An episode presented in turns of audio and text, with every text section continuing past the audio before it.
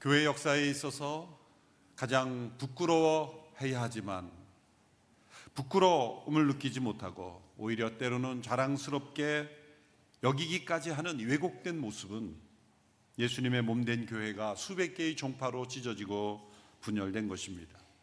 교회 역사를 얼룩지게 한 이 수많은 분열의 뿌리는 무엇입니까? 겉으로는 교리적 차이, 사회적 역사에 대한 해석의 차이 등으로 비롯된 것으로 나타나지만 근본적인 원인은 교회가 하나님의 나라를 추구하지 않았기 때문입니다.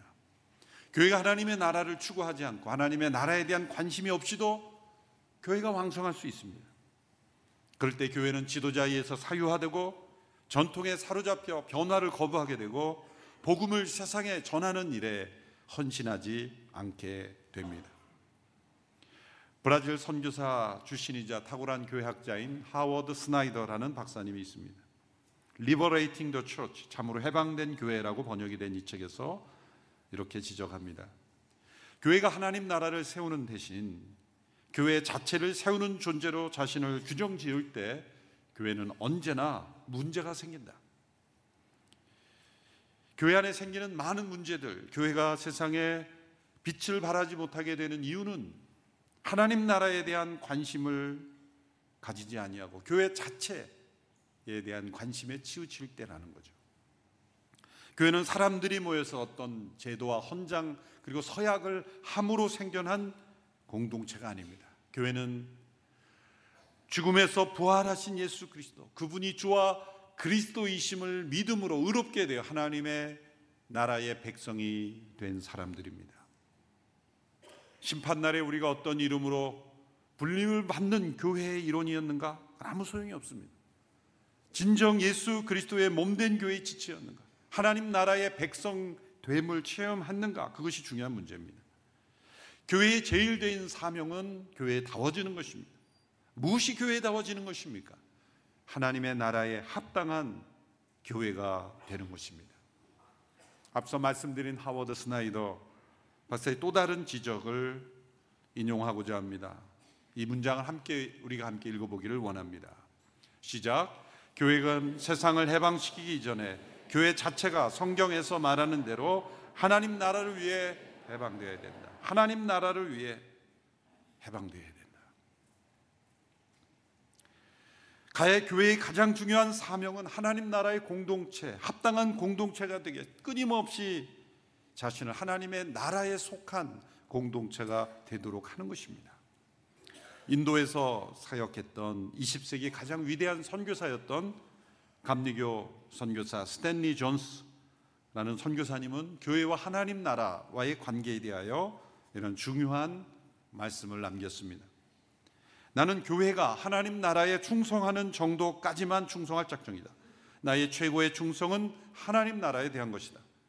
만일 교회에 대한 충성과 하나님 나라에 대한 충성이 서로 갈등한다면 나는 결국 하나님 나라에 무릎을 꿇을 수밖에 없다. 교회로 하여금 하나님 나라를 대신하도록 만드는 교회에 대한 잘못된 충성은 무엇이든지 교회에 해로운 것이다.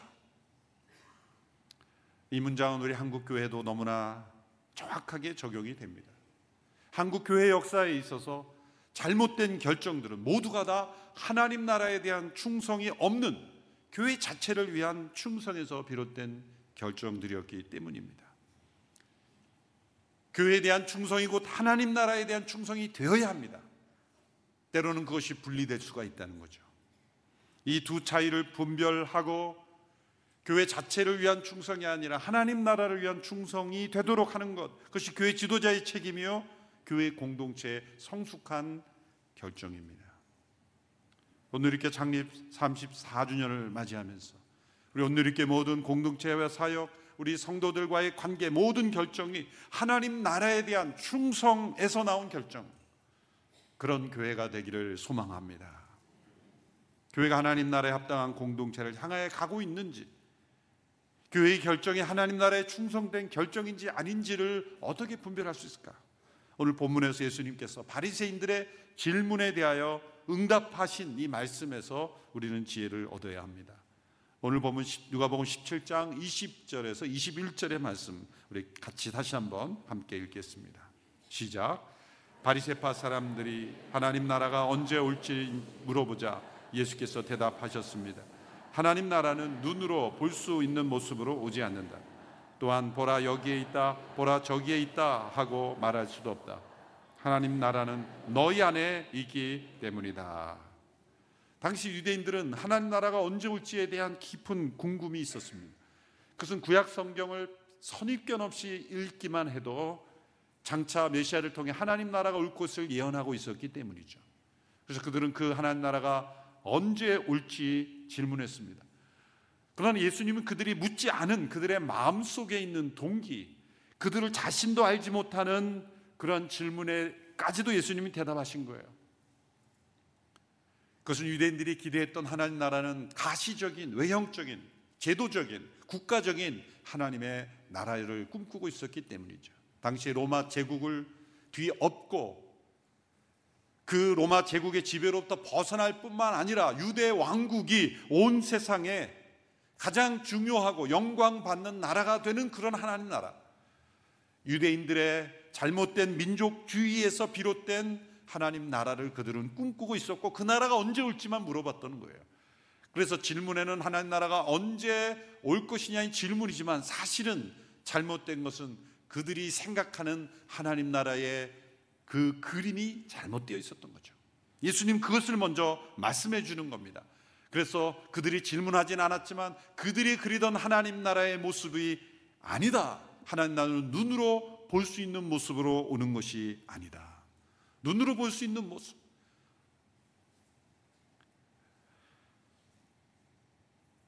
우리는 어떤 신정제도 화된 그런 하나님의 나라를 유대인처럼 꿈꿔서는 안 됩니다.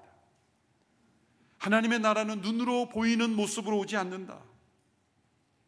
오늘 이 시대의 교회에 적용하면 교회 건물이나 조직 얼마나 많은 사람이 함께 모이느냐 이런 외형적 요소들이 하나님 나라의 모습은 아니다.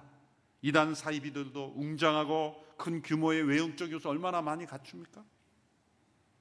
눈으로 볼 수 있는 모습이 아니다. 이 나라는 영적인 나라요. 세상을 변화시키지만 세상의 권세를 부리지 않는 나라. 세상에 가장 중요한 영향력을 미치지만 스스로 영광을 취하지 않는 나라. 세상적인 어떠한 제도나 힘으로 경제로 무력으로 통치하지 않지만 세상의 모든 사람들에게 영향을 미치고 변화시키는 나라. 그리고 모든 사람들이 그 나라에 들어가기를 바라시는 하나님의 나라. 그 나라를 예수님은 이렇게 설명하셨습니다. 하나님의 나라는 너희 안에 있다. 이것은 예수님께 질문한 바리새인들 너희 안에 있다는 뜻이 아닙니다. 하나님의 나라는 이미 예수님의 임재를 통해 세상 속으로 들어왔다는 거예요. 이 번역을 여러 영어 성경의 번역 중에 Amplified Bible이라는 이 확장된 번역이라 해서 성경의 내용들을 그 의미에 맞게 조금 더 단어들을 확장시킨 성경 번역이 있는데 그 번역을 보면 이렇게 되어 있습니다. 하나님의 나라는 너희 안에 있다. 과라고 나의 임재로 인해서 because of my presence 나의 임재 때문에 나의 임재로 인하여 하나님 나라가 너희 가운데 너희가 앞에 지금 하나님의 나라가 이미 나를 통해 세상 속에 시작되었고 임하고 있다. 라고 말씀하시는 거죠. 하나님의 나라가 예수님의 임재를 통해 세상 속에 들어왔습니다. 그분의 임재를 통해서만 우리는 하나님의 나라에 들어갈 수 있고 하나님 나라가 어떤 곳인지를 알 수가 있는 거예요. 나를 통해서는 아버지께로 올 자가 없느니라 말씀하신 것은 그분이 하나님 나라에 들어가는 길이요. 그분이 하나님 나라 어떤 것을 보여주는 진리요. 그분이 바로 하나님의 나라의 능력을 보여주는 생명이시기 때문입니다. 교회는 부활하신 그리스도의 생명의 실제로 연합된 사람들입니다. 우리 모두가 다 육적인 생명을 가지고 있죠. 살아있는 사람은 모두 생명이 있습니다. 그러면 영원히 사는 사람들은 바로 그리스도의 생명이 있어야 하는 거예요. 생명의 실체는 뭡니까? 우리가 움직인다는 것이 생명이지 그것은 현상일 뿐이에요. 우리가 숨 쉬고 움직이고 판단하고 결정하는 것이 생명인데 생명이 있다는 증거인데 그리고 우리의 몸을 해부해 보면 생명 이것이 생명이라고 끄집어낼 수 있는 게 있습니까? 이 생명의 신비입니다.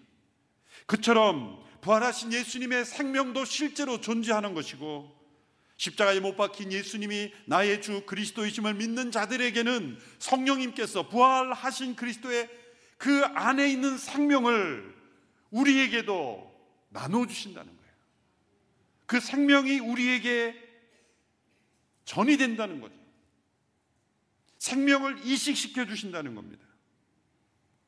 이것은 실제로 일어나는 것입니다. 단순한 약속이 아닙니다. 이념이 아닙니다. 추상적인 관념이 아닙니다. 우리의 생명이 실제로 세상에 태어날 때 우리 모두에게 있는 것처럼 예수 그리스도를 믿는 자들에게 부활하신 그리스도의 영원한 생명이 실제로 우리 안에 있고 그 생명을 받은 이들의 공동체가 교회라는 거죠. 그래서 그 교회는 그리스도의 생명 안에 있으므로 하나님의 나라를 보는 사람들이요. 그 하나님의 나라가 이 세상 속에 영향을 미치도록 쓰임 받는 사람들이라는 거죠. 그래서 교회가 하나님 나라에 합당한지 합당하지 않지를 평가하는 것은 교회의 어떤 단편적인 제도, 질서, 어떤 사회 이슈에 대한 어떤 의견을 발표 거기 그 정도가 아닙니다. 부활하신 그리스도의 생명의 영향력, 이 생명력, 이 운동력이 나타나느냐 나타나지 않느냐에 달려 있는 것입니다. 교회가 그리스도의 부활하신 생명에 연합될 때 나타나는 모습, 하나님 나라의 모습을 예수님께서 자연 속에 있는 비유로 우리에게 많은 말씀을 주셨어요. 마태복음 13장에서 그 비유가 여러 비유가 나옵니다. 단 한 가지의 비유만 예로 들면 씨앗과 누룩의 비유를 드셨습니다. 하나님의 나라는 씨앗처럼 땅에 심겨져 보이지 않고 사람들이 주목하지 않지만 그 작은 단단한 씨앗 안에 있는 생명이 점점점 자라나 새들이 와서 깃드는 큰 나무가 되고 열매를 맺는다. 그 작은 씨앗 안에 있는 생명이 변화를 일으키는 거죠. 성장하고 자라고 그리고 생산하고 영향을 미치고 그 생명력을 계속 발산하는 모습. 베들레헴의 구유에 태어나신 예수님은 작은 씨앗처럼 세상에 임했어요. 아무도 주목하지 않았기에 목자들을 통하여 천사들을 통하여 하나님께서 그의 출생을 알리셨고 초자연적인 역사를 통하여 그분의 임재하심을 알리셨어요. 사람들은 그 예수 그리스도라는 한 분, 세상에 심겨진 작은 생명의 씨앗에 대하여 궁금해했습니다. 때로는 그를 도전했습니다. 그분은 십자가에서 죽으셨어요. 그러나 놀라운 것은 그 작은 씨앗이 땅에 심겨져 죽음으로 새로운 생명의 역사를 이루듯이 그리스도께서는 십자가에 못 박혀 죽으심으로 부활의 생명으로 열매 맺어 큰 나무를 이루어 열매 맺으신 거예요. 그 결과가 교회로 나타난 거예요. 교회 역사는 예수 그리스도라는 작은 생명의 씨앗이 십자가에서 죽으심으로 다시 부활하신 부활의 생명으로 맺어진 영적인 나무인 것입니다. 그러면 교회는 이 그리스도의 생명의 영향력, 이 생명력이 나타나는 것인가? 나타나지 않는가? 그것이 가장 중요한 거예요. 우리 성도 각자가 그리스도의 생명이 그 안에 있는가? 그리스도의 생명력이 있는가? 생명이 있으면 씨앗은 자라듯이 나무는 자라듯이 열매를 맺듯이 생명은 전염되는 겁니다. 생명은 꿈틀거리며 움직이는 것입니다. 생명은 전염시키고 또 다른 생명을 낳는 것이고 생명은 영향을 미치는 것이죠. 또한 하나님의 나라는 누룩처럼 영향을 미친다고 말씀합니다. 적은 누룩이지만 많은 양의 밀가루를 영향을 미치죠. 이 누룩처럼 이 세상이라는 밀가루 반죽 속에 숨어 있는 작은 누룩이 전체의 밀가루를 다 영향을 미치는 거예요. 자연 질서 가운데 사실은 많은 물량이 적은 물량을 영향을 주는 게 마련이죠. 수많은 더러운 물들이 작은 작은 깨끗한 물을 많은 더러운 물에 부어봐야 더러운 물이 돼버리는 거죠. 이처럼 자연 질서 가운데는 많은 것이 적은 것을 삼켜버리는 그런 경우가 많습니다. 그러나 정반대도 있습니다. 이런 물량적인 법칙을 넘어서는 또 다른 자연 법칙도 있습니다. 그 애들이 적은 양의 소금이라도 많은 물에 타지면 전체가 소금물이 되는 거예요. 바닷물은 3%밖에 되지 않는 소금으로 전체 바다가 염분이 있게 된 거죠. 짙은 어둠이라도 작은 빛이 있으면 그 빛이 어두움이 되는 것이 아니라 어두움이 빛으로 변화되는 것. 또한 많은 밀가루에 있을지라도 적은 누룩이 많은 밀가루를 변화시키는 것. 작은 것이 큰 것을 변화시키는 자연 법칙이 존재한다. 하나님의 나라는 작은 씨앗처럼 예수 그리스도가 이 땅에 임재하심으로 하나님의 나라가 임했지만 그 영향력은 지금 온 세상에 지금 확산되고 있는 것이죠. 세상의 사람들이 예수님이라는 분을 신으로 만들고자 서로 모아서 기금을 모으고 으쌰으쌰해서 이렇게 된 게 아닙니다. 예수님은 단 한 권의 책도 쓰신 이가 없지만 세상에 가장 많은 책은 예수님에 관해서 쓰여졌어요. 예수님은 단 한 점의 그림도 그린 적이 없지만 세상에 가장 많은 그림이 예수님에 대해 그려졌어요.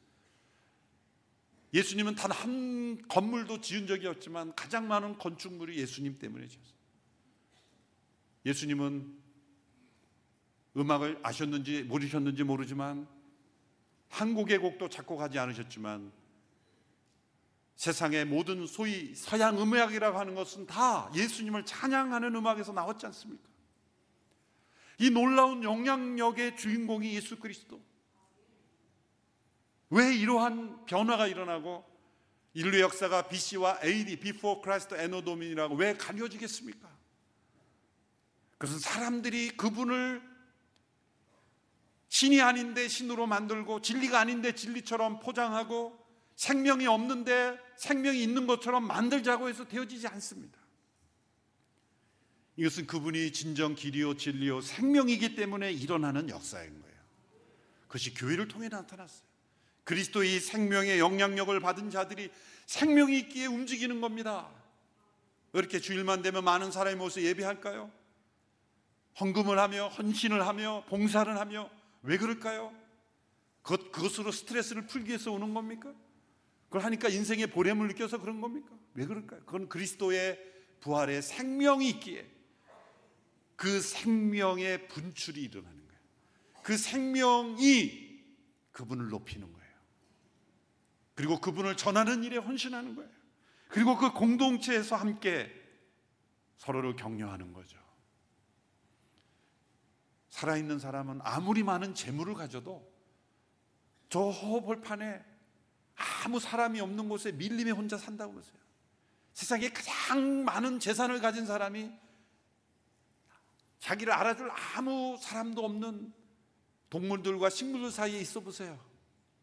그 재물이 무슨 의미가 있어요? 그 살아있다는 의미는 뭘까요? 같이 살아있는 존재와 교제할 때, 자기와 같은 생명이 있는 사람들과 교제할 때, 내가 살아있음을 느끼는 건 아니겠어요? 그래서 그리스도의 생명으로 연합된 공동체가 이 세상에 존재하는 거예요.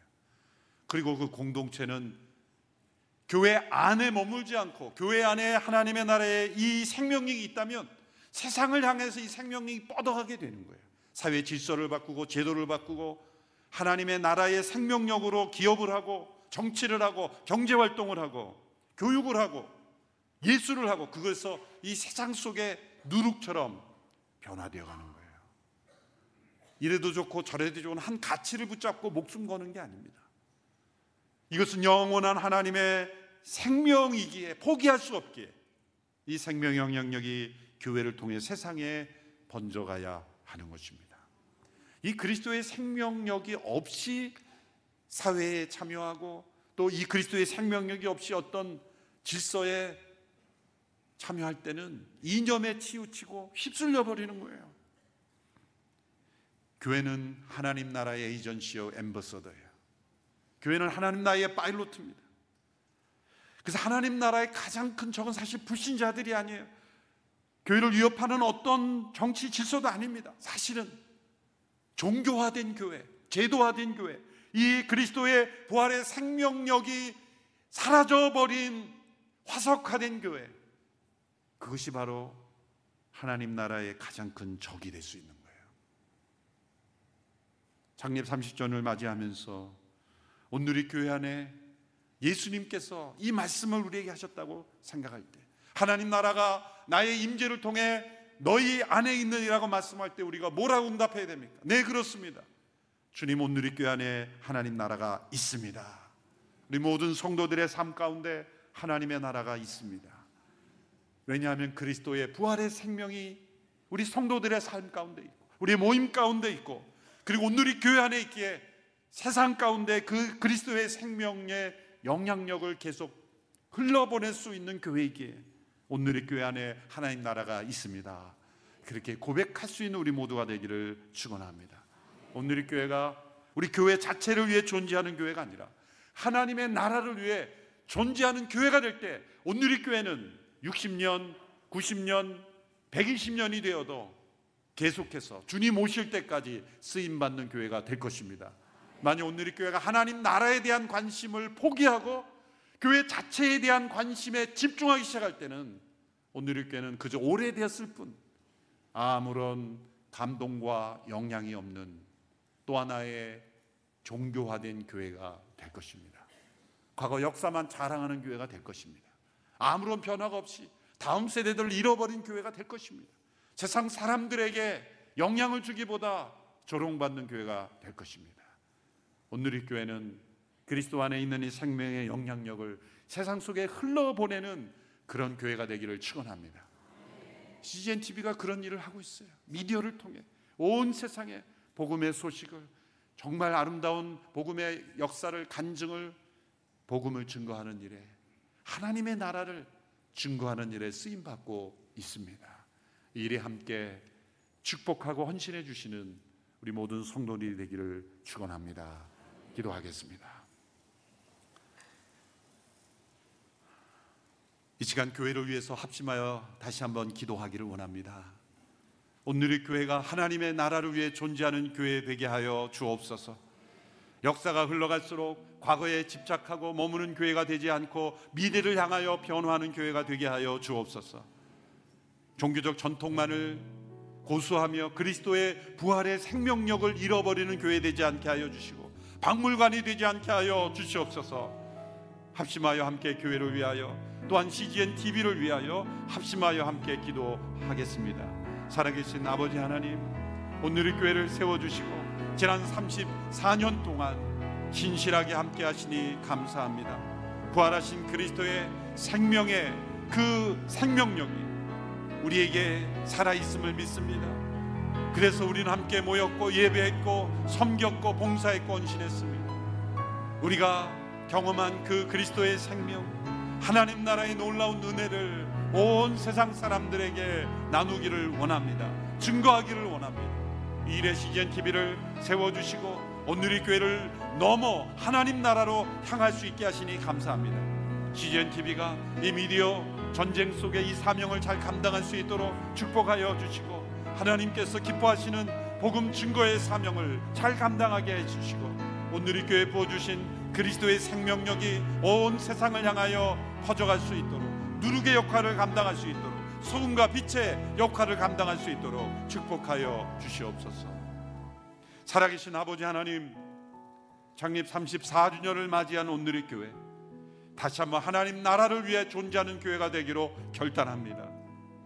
우리 안에 그리스도의 부활의 생명이 있사오니 그 생명 안에 날마다 거하게 하시고 그 생명의 역사와 능력과 영향력이 오늘의 교회를 넘어 온 세상을 향하여 흘러가는 교회가 되게 하여 주시옵소서. 이 일에 CGN TV를 세워주시고 지난 세월 동안 함께하신 하나님의 은혜에 감사를 드립니다. 이 그리스도의 부활의 생명의 역사가 CGN TV를 통해 온 세상에 미디어를 통해 증거되는 일에 더 귀하게 사용되게 하여 주옵소서. 예수님의 이름으로 기도합니다.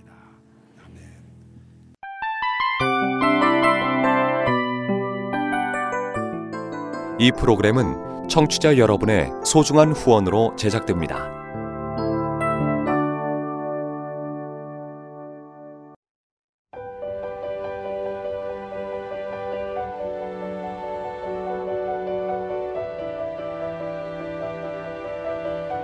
세상에는 수많은 교회들이 있지만 더 깊이 있는 말씀 강해를 찾기 위해 크기로만 교회를 선정하지 않습니다. 보다 좋은 영적 콘텐츠를 더 많이 나누기 위해 방송비를 받지 않습니다. 1년 365일 복음만 전하고 싶어서 우리는 광고를 하지 않습니다. 온누리의 복음을 땅끝까지 CGN TV와 함께 땅끝 선교사가 되주세요.